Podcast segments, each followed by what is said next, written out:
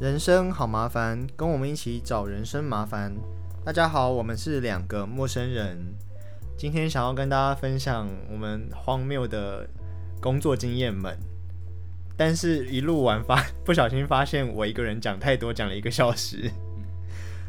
那没关系，就是大家听听看这个故事，也许你们有更荒谬的，也可以欢迎跟我们分享。那我们就听下去吧。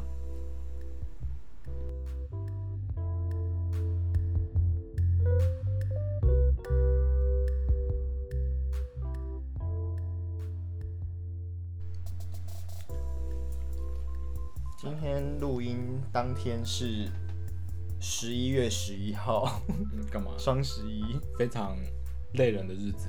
对于创业者来说，我没有想要公开我创业，其实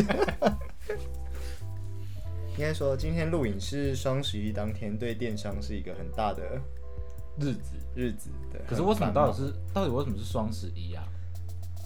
就是中国那边来的行销的 idea 啊，对，他 idea 是什么？我觉得当年好像是光棍节吧，大家不都戏称双11是光棍节吗？所以是因为既然单身，或者是既然没有像一些其他节日很适合双双对对去庆祝的，那不如就买一些东西犒赏自己。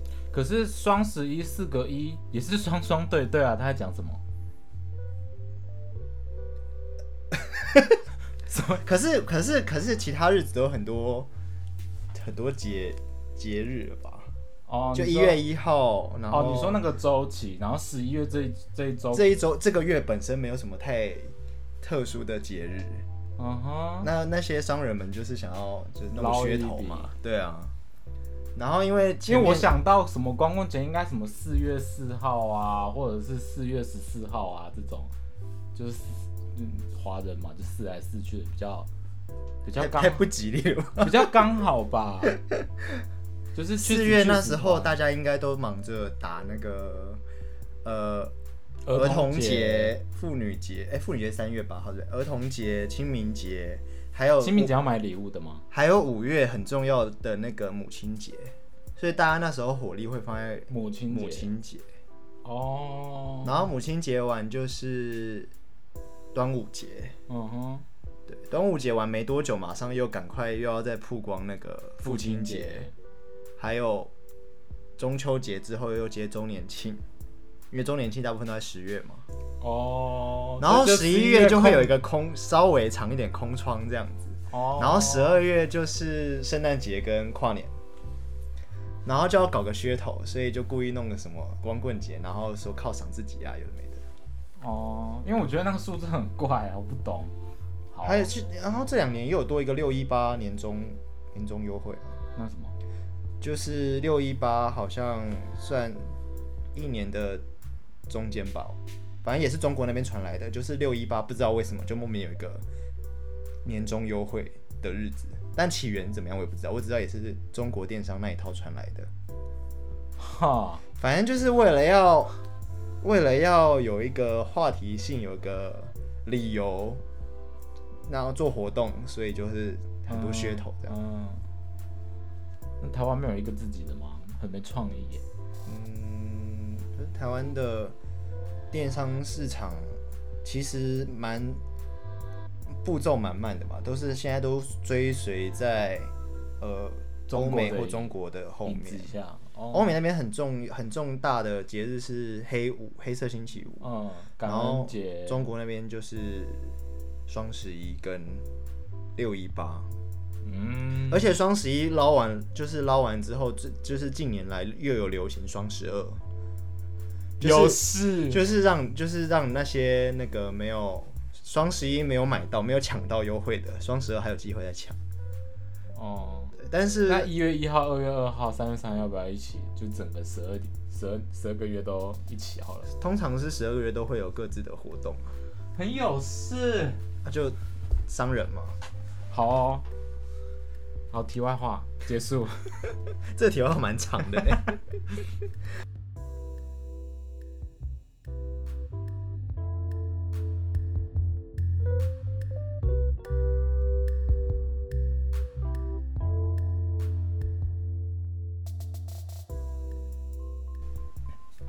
好，我前公司也是卖保健食品的，应该前2集有提到过，然后可是他卖保健食品，他自己没有实体通路，可是他有官方网站可以贩卖东西，所以严格来讲，它的定义算是电商，对。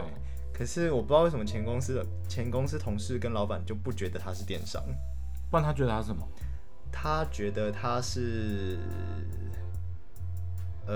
因为他们是自创品牌的保健品，所以他可能就觉得他是供应商吧，然后他一直希望想要找厉害的通路，就是经销商帮他经销，他的概念是这样哦，所以他想要往实体店面走，对，然后需要有人来跟他批货合作，对，可是来跟他合作的人，他都感觉没有合作的很愉快，怎样嗤之以鼻吗？应该这么说，就是保健食品这一块市场在台湾也行之有年了，所以大部分的通路商就供应商们，他们对于要进货的一个底价成本的那个比例，已经跟最后要贩售出来的那个终端售价，它是有一定的规则的，就大概有几成会是通路商赚走，几成会是最后的那个零售商赚走，然后供应商大概就是赚几成这样，就是已经是个不成文的规定了。算是，就是大家潜规则，大部分都抓这个比例。那前公司老板他老人家不太相信这一套，他一直觉得钱都被通路上赚走了，就是他的那个利润很大一部分都是被中间通路上赚走，那他实际上的利润没有很高，他没办法接受，所以他一直觉得他来跟他谈的那些通路商给的条件他都不满意，然后就一直都没有找到很满意的合作对象，那就自己卖啊，所以他就自己卖啊，所以他就是变成在网站上卖，跟他的还有他口头宣传的一些亲朋好友们卖，可是这样的那个宣传效果又没有很够力，他不知道为什么很喜欢拿他亲戚在市场卖东西的那一套，就是他的亲戚是在传统市场菜市场里面卖猪肉，然后就会常常很喜欢说一些我们也可以在市场卖我们的健康食品啊，我们也可以那个是合法的吗？一早在那边摆摊啊，然后请那个叫卖哥在那边卖啊，之类的那种类型。可以啊，他要这么做也是可以啊。对，当然没有问题啊，只是他又不想付那个钱。对，就是你决定要做，那 OK 啊，那我们就去找市场租个摊位啊，然后请人那边雇啊，可是他又不想要付雇的那个人的薪水，对，他就只想要给那种抽，比如说你卖一盒让你抽多少，抽个几十块100块，谁要做？对，就真没有人会要做啊，他就很剥削，他就一直觉得说这些钱应该是他要赚走的，但其他付出的人他就有一种舍不得给他赚那么多的感觉，就贪啊。对，他很贪，然后所以一直找不到满意的合作对象。哦，那倒了也好，他应该快倒了吧？我不知道，希望。讲到他我就一肚子气。这是毒瘤哎。需要人家专业又不想付钱。对，我觉得这个真的很要不得的心态。对啊，什么意思？就虽然说有些通路商真的就是暴力，但是人家就厉害啊，不然怎么办？那他就有门路帮你卖掉，啊，对啊，他就卖不掉啊，你不想靠他，你就自己想办法卖掉啊，对啊，你就自己当通路，可是他自己又掌握不好他的通路，我跟你说，他刚开始在贩卖这个产品的时候，他送了很多产品给他身边的亲朋好友们试用，对，然后但是呢，大家似乎拿了回去都没有都没有用，很多都放到过期，就不会回购，对不对？就不会回购。Uh-huh. 然后所以那些东西基本上就是浪费啊。Uh-huh. 然后所以连亲朋好友都不想理他哎，就捧场拿一下，可是其实没有认真在体验。Uh-huh. 然后他又一直相信他自己的产品非常好。Uh-huh. 就是他是卖健康食品，但是他相信他的产品有抗发炎的功能。嗯，你知道抗发炎算是疗效，算是一个不是健康食品的范畴，嗯，算是药物了，嗯。可是他一直觉得他的产品媲美药物，对。好，那重点来喽。现在药物，其实我觉得这个市场对药商也没有很和善啦，因为药物一颗很便宜，大概就几毛或几块1-2块这样子。嗯，那当然有的是自费药的，有比较贵，嗯。可是现在大部分健保有给付的药物都很便宜，嗯，对吧？嗯，那既然你宣称你有抗发炎效果的这个保健食品，跟市面上已经有几百款的消炎药，那为什么不买药？那我为什么不看医生拿消炎药就好了？对啊，而且还几乎是免费。对，嗯，所以在这个逻辑下，你的竞争力本来就已经很弱了，嗯，对。然后你是保健食品，你一盒卖到1-2千块，嗯，然后又说要几乎要天天吃，嗯，才有这个效果，嗯。那我为什么要花这个大钱来达到你说这个抗发炎的效果？嗯，我不如就是真的哪里很不舒服的时候，我去看医生拿消炎药就好啦，就对症下药这样。对啊，还比较安全。对啊，嗯。好，那第二个就是他实际上他的确是有拿到卫福部认证的那个健康食品标章。嗯，卫福部他有核准13种类型的健康食品。嗯，有不同，比如说顾眼睛的，嗯，或者是你可以有效。有的，因为那个便利商店一直结巴，便利商店有很多绿茶都会有那个保健食品标章啊，说可以有效减少胆固醇形成， uh-huh. 或是减少吸收脂肪那一类的， uh-huh.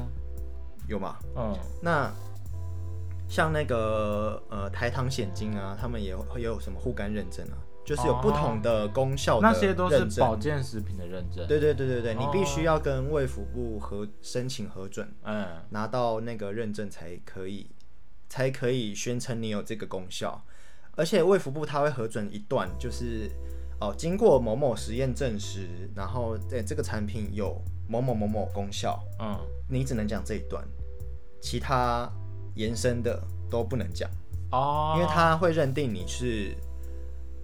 造谣疗效，可是他不是说经过什么证实有什么功效，这不就已经是疗效了吗？对，那是他核准，你只能讲这句话，哦，这句话以外的延伸都不行。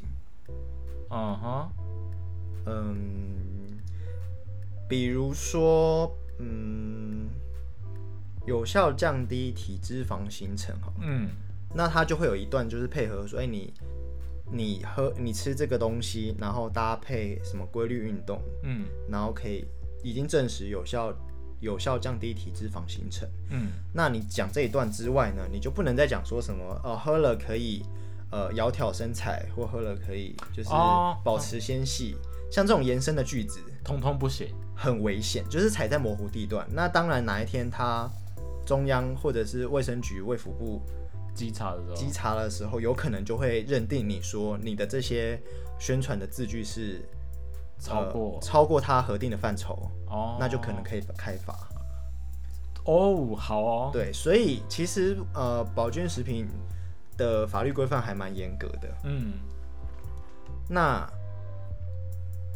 前公司的产品，它的确有拿到某个这个。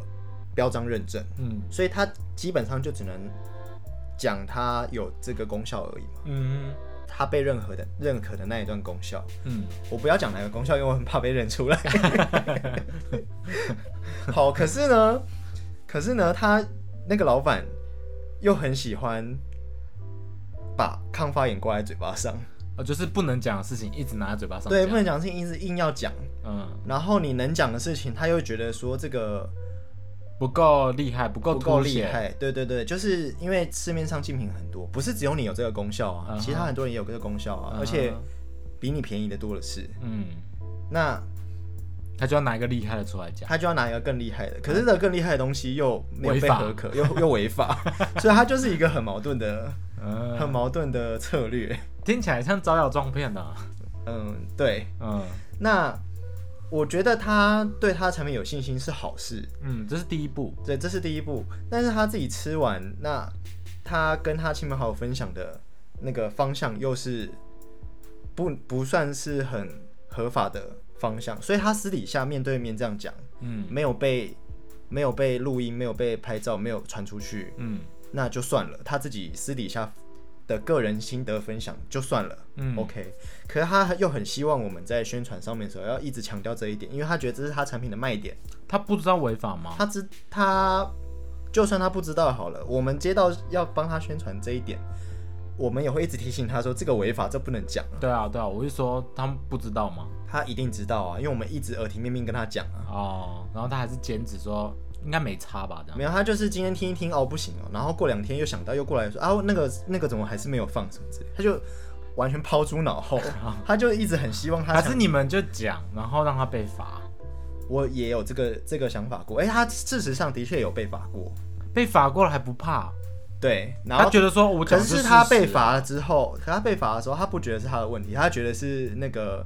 行销人员在宣传上讲错话，字句自己没有斟酌好，他反正他就怎么样都不是他的错，都是执行的人的错。哦，好哦，快逃啊！我已经逃了，这是前公司。好哦，而且就是前老板他就是算中年人吧，大概40、50、60 range， 我讲宽一点，大概就是前一个世代、前一辈的人啊。他们那个时候就是正逢经济起飞嘛，嗯，所以那时候还蛮容易，算容易嘛。以他们那个年代，嗯，就是你刚好时机对了，做的事也对了，你就还蛮容易累积自己的财富，嗯。那他自己有另外一间公司是蛮赚钱的，没错。可是这个卖保健食品的生级公司是他另外新创的子公司，嗯，他只有第一家公司那么成功，第二家应该也是 OK。对，所以他就一直拿他原本的那个是另外一个产业，嗯，就跟生技比较没关系。可是他一直拿原本公司的那一套经营方式跟销售方式，嗯，来模拟保健食品这个行业啊。那当然就玩得很。不怎么样嘛，明明可能有一手好牌就被打烂，就被他打烂了，对，然后他就很喜欢一直强调说他花了很多钱在申请认证啊，认证，我觉得申请认证这点没错，可是申请认证，花很多钱申请认证这一点不是只有你有做，就大家都是不是？就大家都是，所以这应该算是一个基本标配了，对，但是他一直把他拿到这些认证。洋洋得意挂在嘴巴上，但是实际上并没有特别凸显你跟其他市面上产品的优势在哪里，嗯，那就卖得很不怎么样啊，不好卖。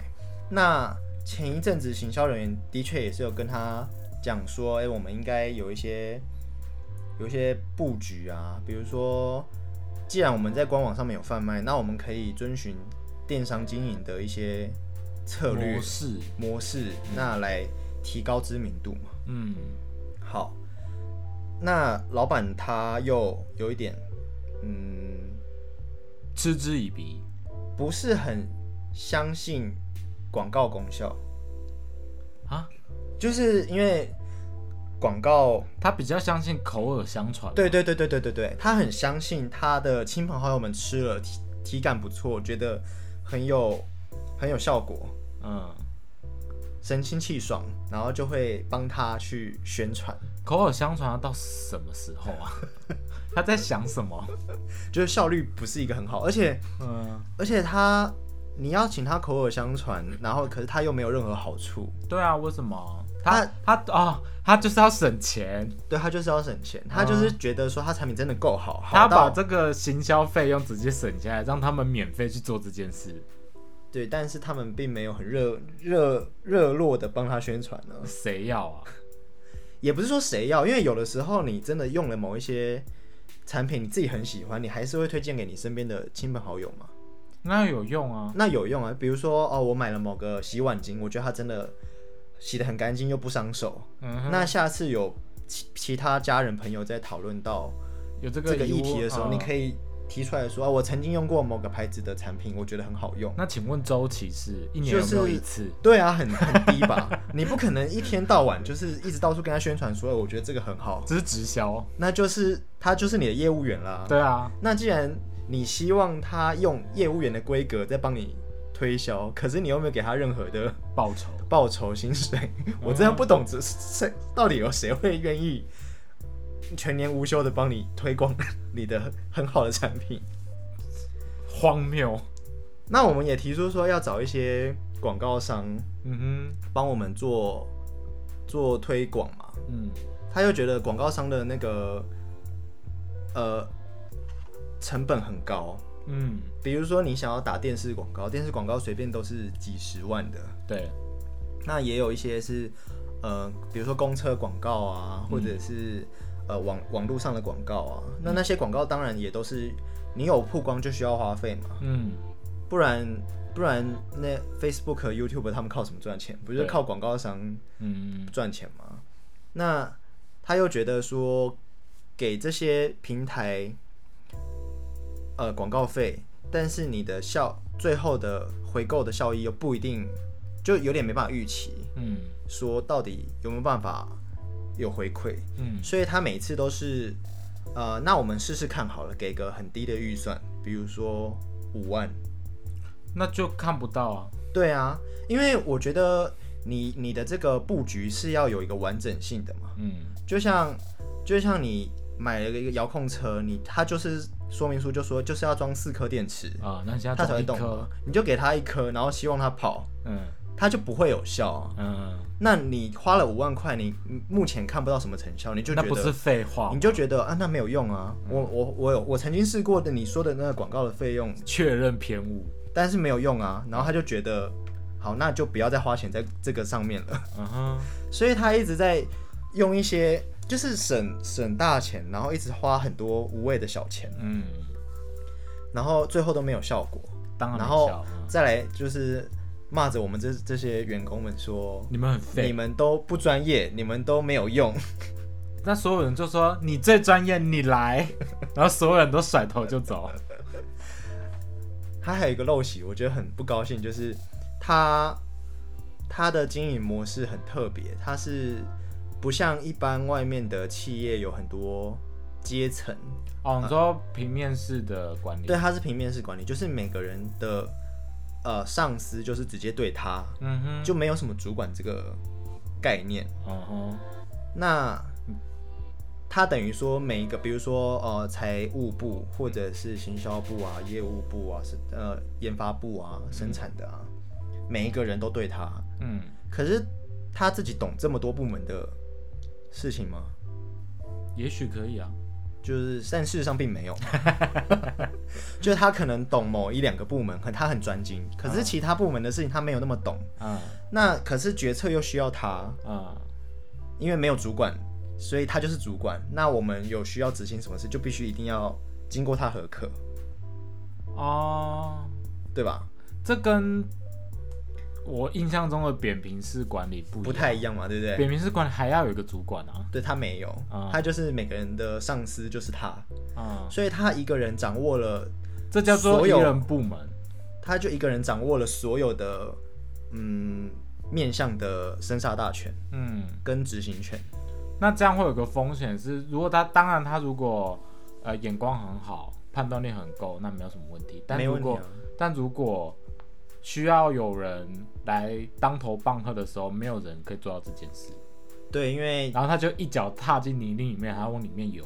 因为他就会基本上觉得他做的就是对的，对。可是他的方向可能没有他想象的这么好。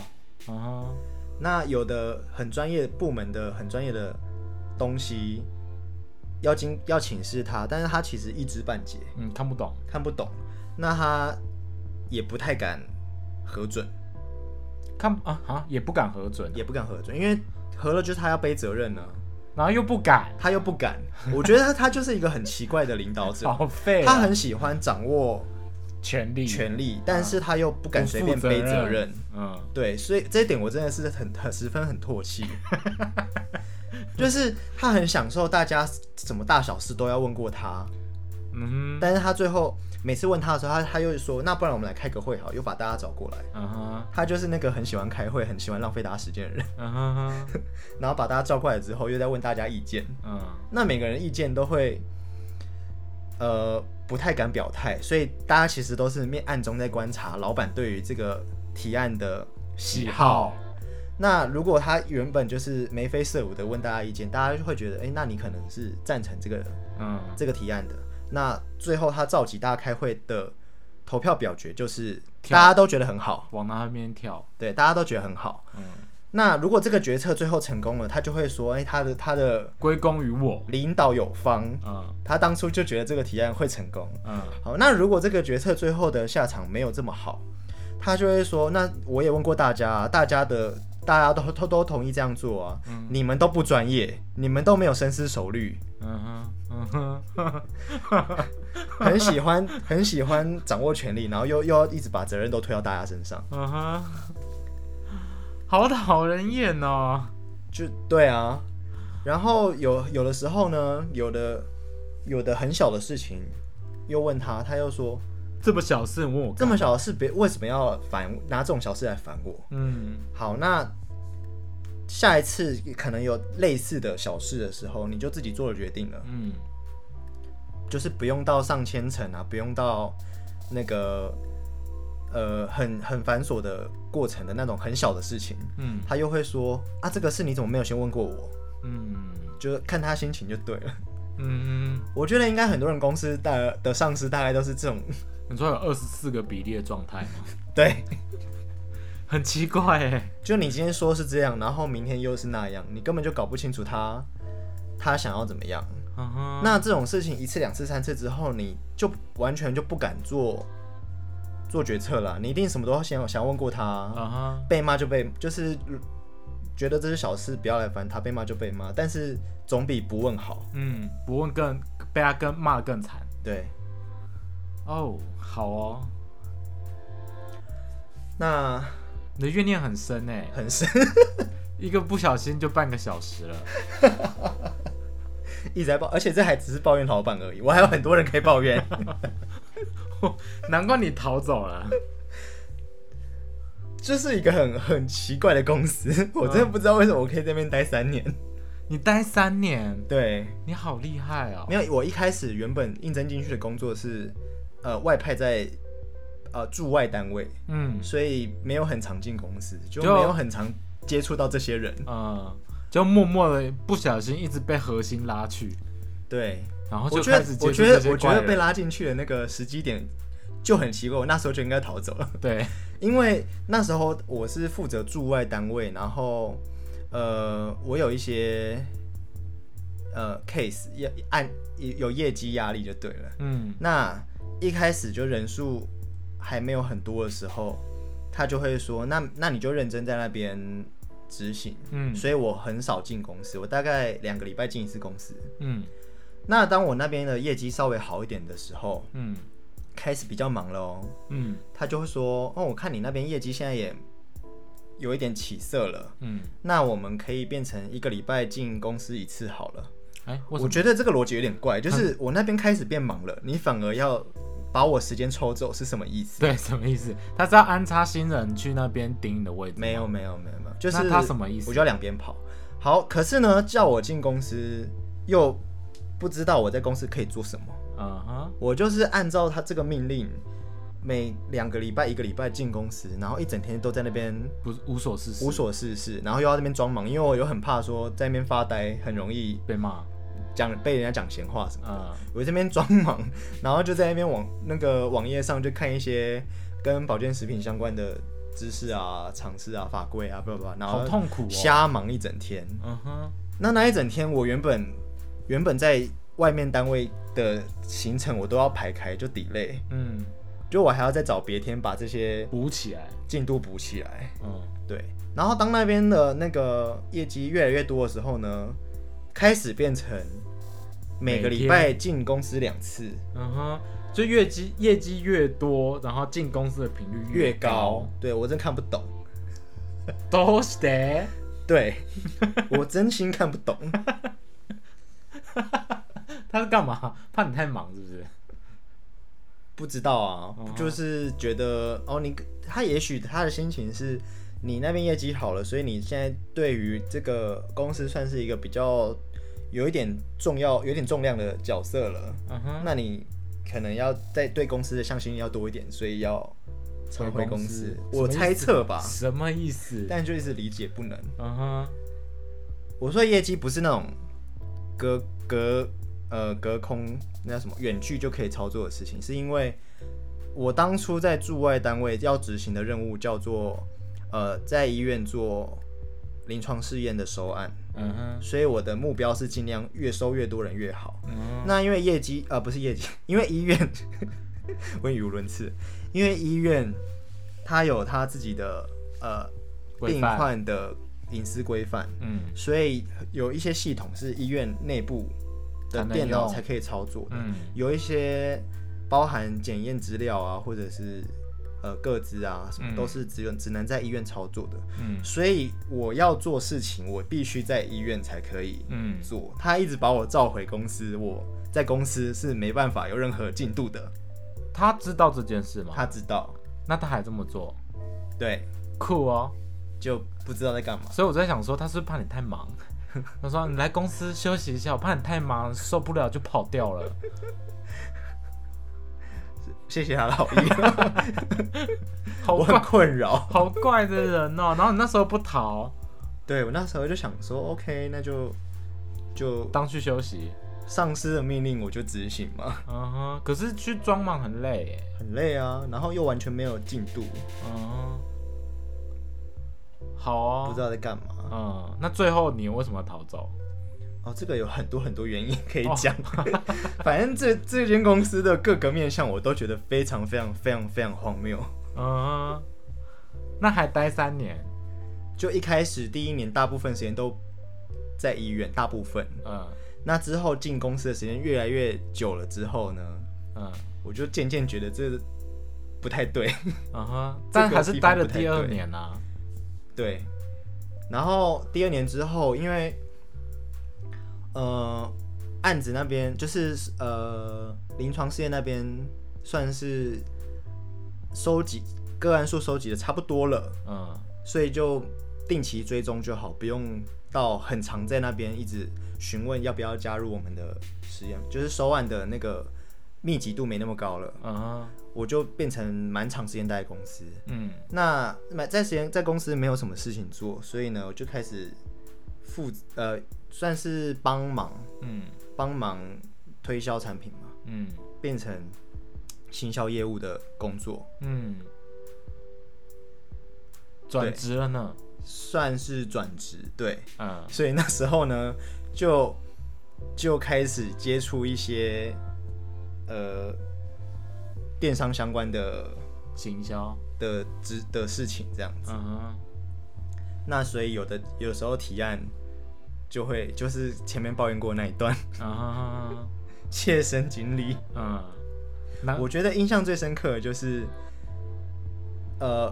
我在接了这个业务之后的第1年的双11，嗯，因为哦，其实老板他有一个地方很值得赞赏的是，他一直觉得我们这个公司的团队，包含他自己，都不是最专业的那个人，就他觉得没有很厉害的人，嗯，就你应该要一直去进修，一直去精进自己。嗯嗯。所以他很愿意用公司的资源让我们去外面上课。哦，嗯。所以我觉得这一点是他很好的地方。嗯。那我们那段时间就是报名了蛮多网络行销啊，或者是电商经营的课程回来之后，当然会觉得哦，我学了一些东西，我也想要用在工作上，有点回馈啊，对不对？好，每一次我们去上了课之后，他都会说，那你要做个简报跟大家分享一下你去上了什么。嗯，我觉得很合理。嗯，所以呢，就会把去上的一些内容整理起来，做个简报。嗯，然后呢，给他 diss。对，他每一页我的简报每一页他都可以找到地方说这个齁，这个那个整天在打促销啊什么的，就会影响到我们产品的价值。久而久之，我觉得他讲的某一部分是合理的，但是你又不能完全不给一些消费者一些优惠嘛。他的意思就是说，你一直在讲优惠的话呢，久而久之，你只要是原价就不会有人买。你一定要有促销活动才会有人买。其实我觉得他讲的这个例子也没有错，因为很有感的就是像某个知名咖啡品牌，他蛮常做买一送一的活动。那就会买一送一的时候就会人就暴增嘛。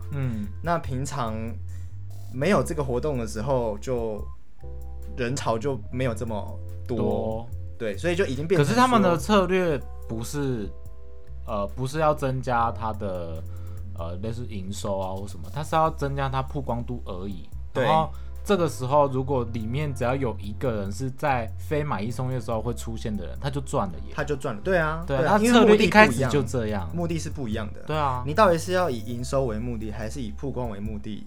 你的办的活动的内容会很不一样。对啊，所以像双十一来讲好了，其实很多时候是你有一个限时的大特价去吸引一些可能曾经对你有兴趣，或者是还在观望，但是平常比较贵舍不得买。那你办一个大特价的机会，让他有兴趣入手试试看。如果他真的用了觉得很满意，那之后他回购的几率就比较高嘛。所以其实是一个增加曝光的好时机。但他的说法是说，那会不会他都要等我们特价的时候才来买呢？对，对对，他的担心是这个。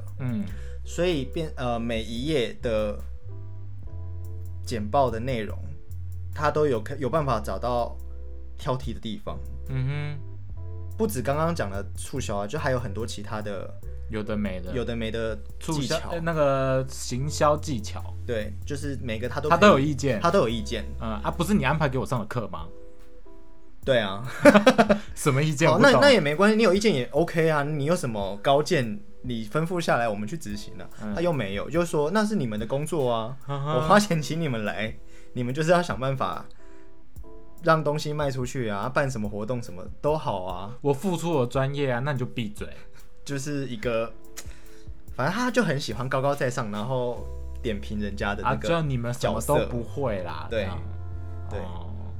然后钱老板他自己有去参加那个商业周刊的 CEO 课程。所以其实他在商业周刊里面的那个课程里面有认识很多其他的企业高层。董事长也好，总经理也好，那反正很多人也是他们自己愿意去进修去上课。我觉得他自己也去进修，这一点很棒。好，可是去呢，我都不知道他到底上了些什么。然后去呢，很重要的一个优势是他会有很多人脉，就认识其他企业的人脉。但他显然好像也没有很懂得利用这个优势。因为他每一次去那边上了什么课之后，兴冲冲回来跟我们讲他上到课的内容，然后我就在想说，啊，这个不就是之前我跟你讲的这一套吗？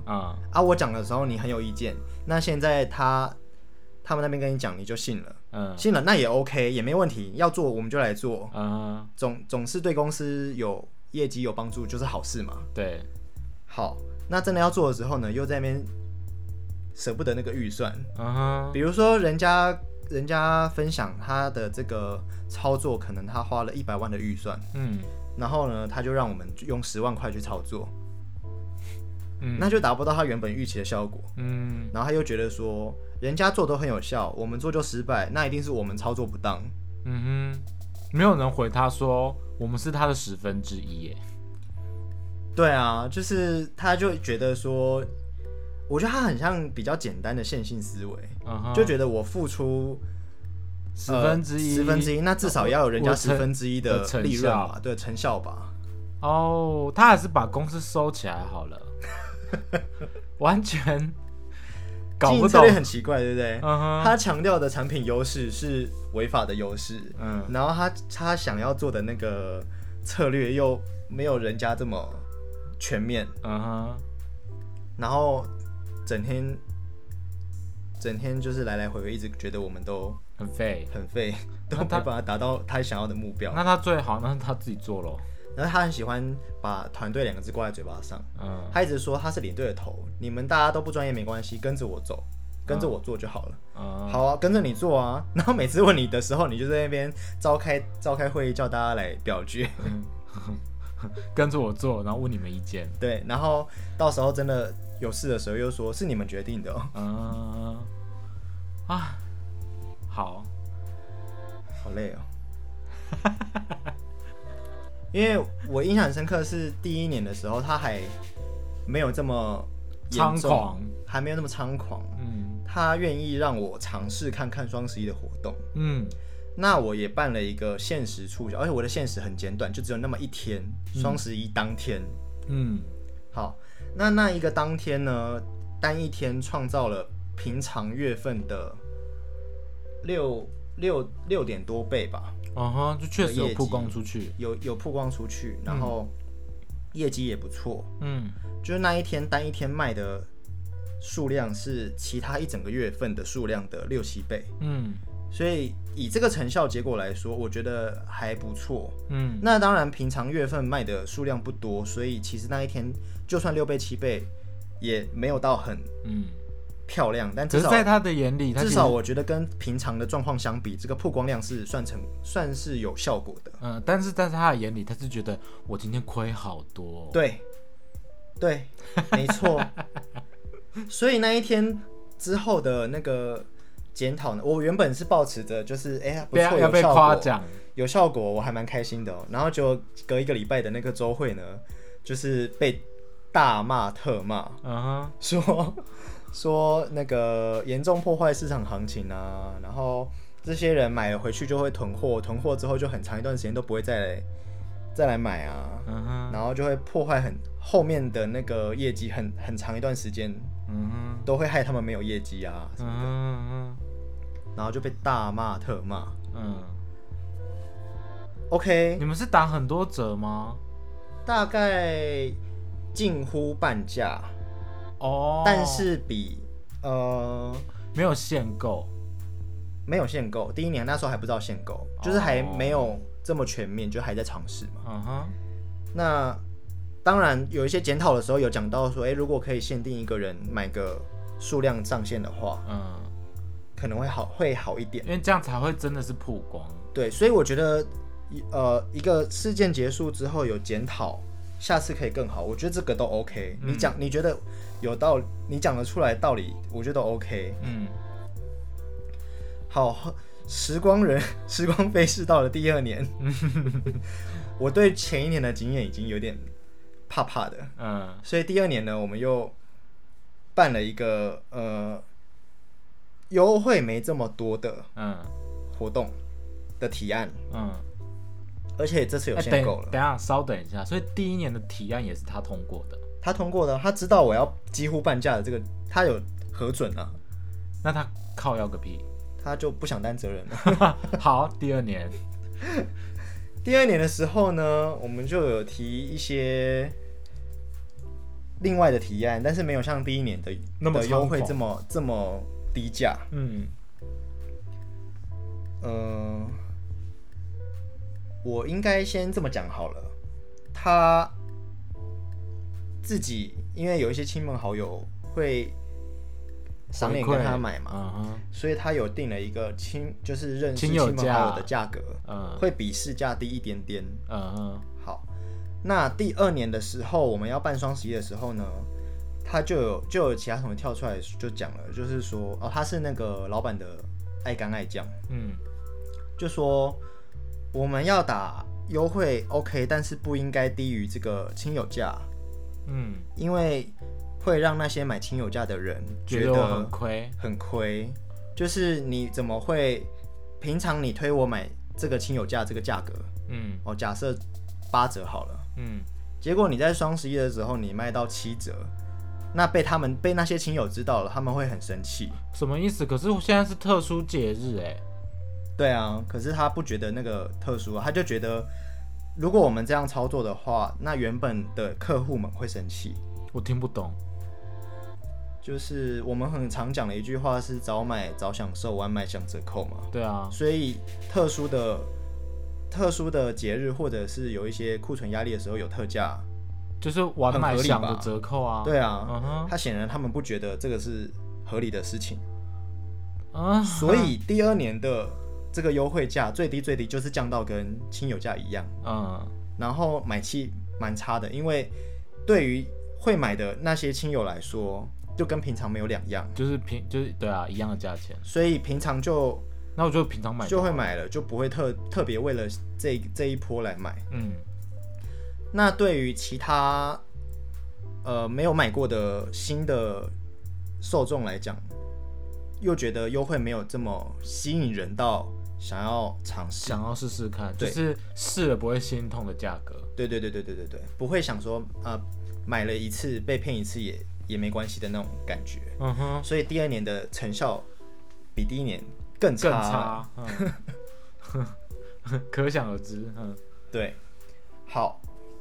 然后呢，又被拿出来，又再检讨一番，就说你看嘛，每次办什么双11的活动，就不要办啊，那就都不要办啊。对，所以第三年我们就不想办了。嗯，我还是有好意思提出一个不怎么样的方案，我自己也知道不怎么样，因为我觉得既然我在这个位置，我应该还是要有一点做一点事情，让。等下你不是应该外派的吗？哦，那个时候第三年已经很稳，就是手腕差不多了哦。所以那时候想说，既然我在这位置，那我要一点贡献。所以我还是有提案，表示我有在做事。但我早就已经预期你会打枪了。那果不其然提出了，他又在那边打枪。就是去年2年的那个经验都很不好。然后应该就不要办，就是他老板严正反对举办。那我就想说，因为我提案原本就已经预期他打枪了，所以这个结果发展我觉得在我的预想之内。那你也说了不要办，那我们就都不要办。很棒，皆大欢喜。结果呢，双11的前一天，他不知道去哪里上了什么课，还是不知道哪个朋友跟他讲说，双11对电商来讲很重要哦。所以呢，在双11当天的那个前一天，他又找我去会议室，说双11很重要，我们不能不办。我心里想说，明天就要上场，现在叫我装。你在公三小，对，明天就要活动当天了。而且很多其他品牌其实不是只限当天，他们其实通常都是一周，5天啊或1周这样子，就是前面几天就可以开始跑了嘛。那你到当天前一天才跟我讲说要办，然后。我就说，可是上一次的会议你不是有说不要办吗？我们今年也决定就不要办了啊。因为是你说的嘛，不是我的意见哦，是你的指示哦。然后结果你知道他跟我讲一个很经典，我从那一天之后我就决定我要离职的话，他跟我说，我的建议只是建议啊，可是你是这个位置的负责人，你觉得是对的事情，你就要坚持，不能我给你建议觉得不好你就不做了，这样怎么会成功呢？年轻人就是你知道没有一点不懂得坚持，你觉得是对的事情，你就应该要坚持住，你不要我觉得不好你就不做了，什么意思？如果把它切开，只听这句话的话很有道理，但是在之前共事了这么久的时间之内，我们据理力争也被你。搞到乌烟瘴气过了，对，整个公司就是我们的那个人设已经是公司人见人喊打的程度了，因为你不待见我们，所以其他人会跟着不待见我们，这么严重？会，因为它就是一个很小型的小圈圈公司，然后这个小圈圈公司里面的其他员工除了我，以外呢，其他员工大部分都是老板的亲戚的小孩、亲朋好友、邻居的小孩、什么同学，就是亲朋好友们。嗯，所以基本上算是家族事业的那个类型。嗯，所以大家都跟老板有关系，大家都会站在老板那一边。嗯，那老板你不待见我，大家就会跟着不待见我。嗯，所以我其实在那边上班很不愉快，因为就觉得啊，就是大家都做什么大家都有意见啊，大家都站在老板那边啊。嗯，那没关系，你们觉得对我的提案有意见都。就不想执行也 OK， 我都接受。嗯，最后一天跟我讲说，你要坚持、啊、你觉得是对的事情，你要坚持啊！干你老师嘞！我真的是理智先断裂。你没有马上拍桌，后来最适合拍桌的时候，你人生可能没几次。那个月我就离职了。嗯，就是那个月11月我就离职了。嗯，哦。11月10号讲这件事，11月你就离职了。11月大概快底吧，我就赶快提说我要离职，然后想说还要交接什么的，因为还要交接什么的，还要1个月内，嗯，大概要留1个月的时间，嗯，要离就是才能走，嗯。然后我就赶快就是东西赶快交接出去，嗯，想要赶快离开，嗯。然后最后呢，最后好像是。那个，这要讲到另外一个同事，这个故事有点长，反正最后就是有点不欢而散的，因为发生了某些事情，我很不高兴。嗯，我就还等不到那30天，我就跑去跟人资讲说，明天开始我要请假，我都不来了。嗯，到离职那一天我都不会再来了。嗯，如果你不准假的话，你就当我旷职吧，要 fire 我就 fire 我吧。嗯，反正我就打定主意，我就是不来了。嗯。然后他就一直就是人资就要我冷静啊，就是该做的程序还是要走啊，超冲动的什么的，因为真的被气到。嗯，然后我就跟人资讲说，那个公司配发的那个电脑，嗯，电脑里的资料就是属于我个人的资料，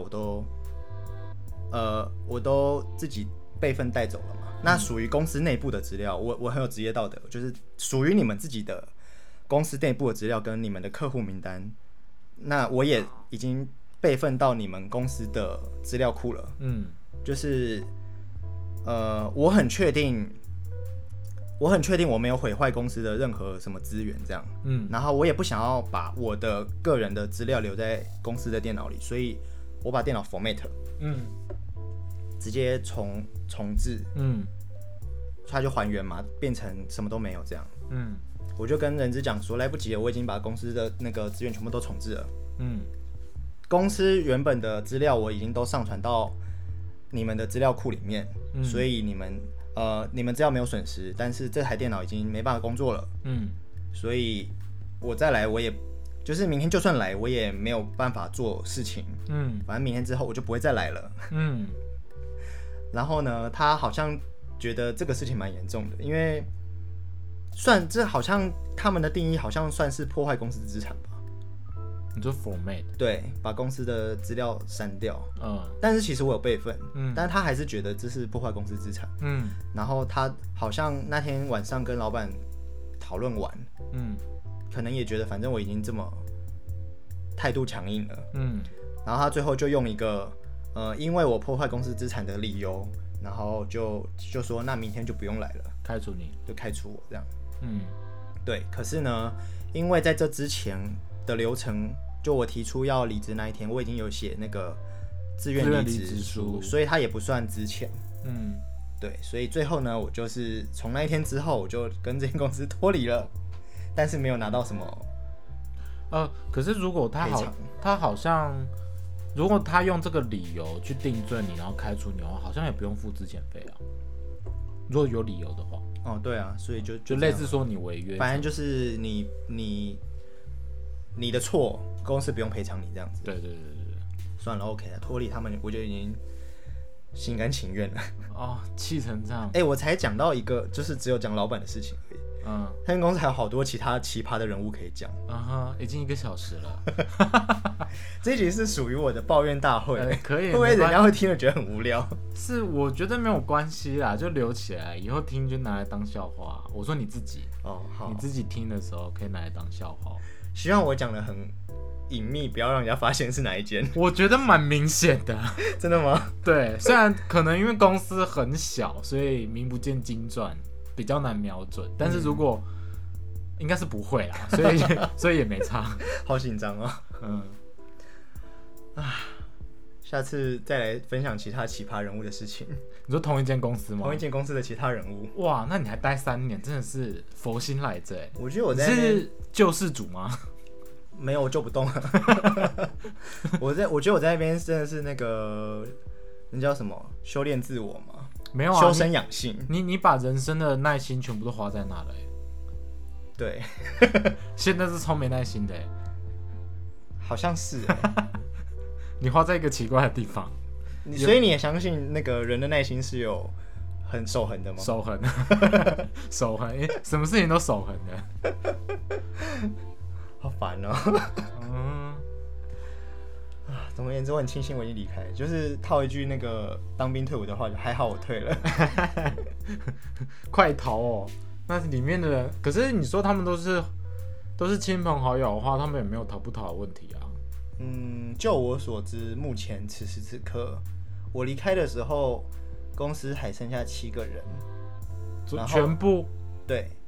然后此时此刻呢，他们现在只剩下4个人，就是其实也有。在里面的人受不了，走掉了。嗯哼，你在的时候几个人啊？加我8个啊。哦，所以我走掉剩7个啊。哦，然后从我走到现在，这不是公司，这是工作室。对，没有啦，我开玩笑的。反正就是也有他的其他员工们，虽然是他的亲朋好友，但是也先离开了。嗯。但应该不会像我那么怨念很深的、很冲的离开，应该会找个比较合理的理由离开啦。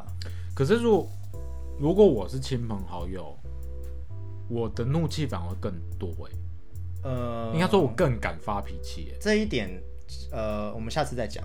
哦，好。那我要讲一个很夸张的事情，就是其实在我说要离开之前，也有其他人想要离开过，那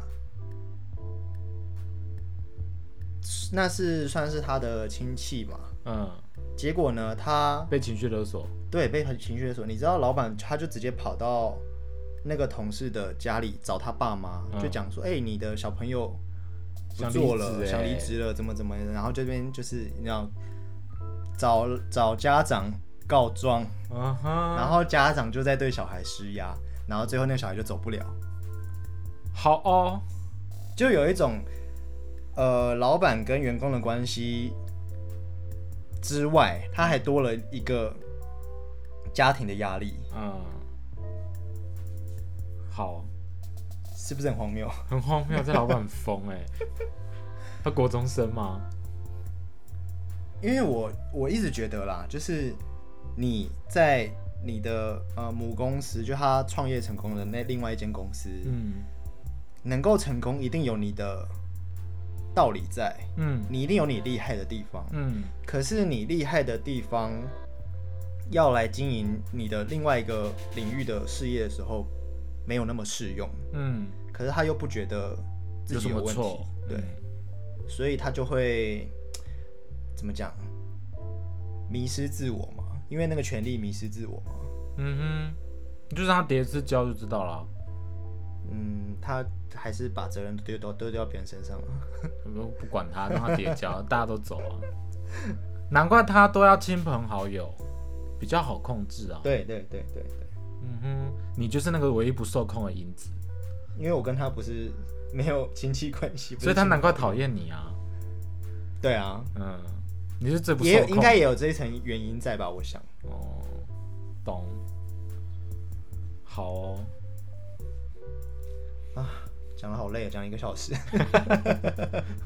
没关系啊，大家一听我抱怨，但我相信这么疯的老板一定不只有他，因为我也有听一些我离职之后听一些朋友们，他们也是在一些中小企业里面上班的员工，也是一些荒谬的公司，他们的老板也就是把自己当皇帝那种很荒谬的哦，所以不是特例，对，不是特例。我相信我讲的故事一定不是只有我经历过，一定听众朋友们应该有很多人在相似的环境里，你不孤单，快逃吧，快逃吧，离职信甩一甩。好啦，今天先到这边，其他奇葩人物我们下次有机会再分享。好了，那就先这样咯，拜拜，拜拜。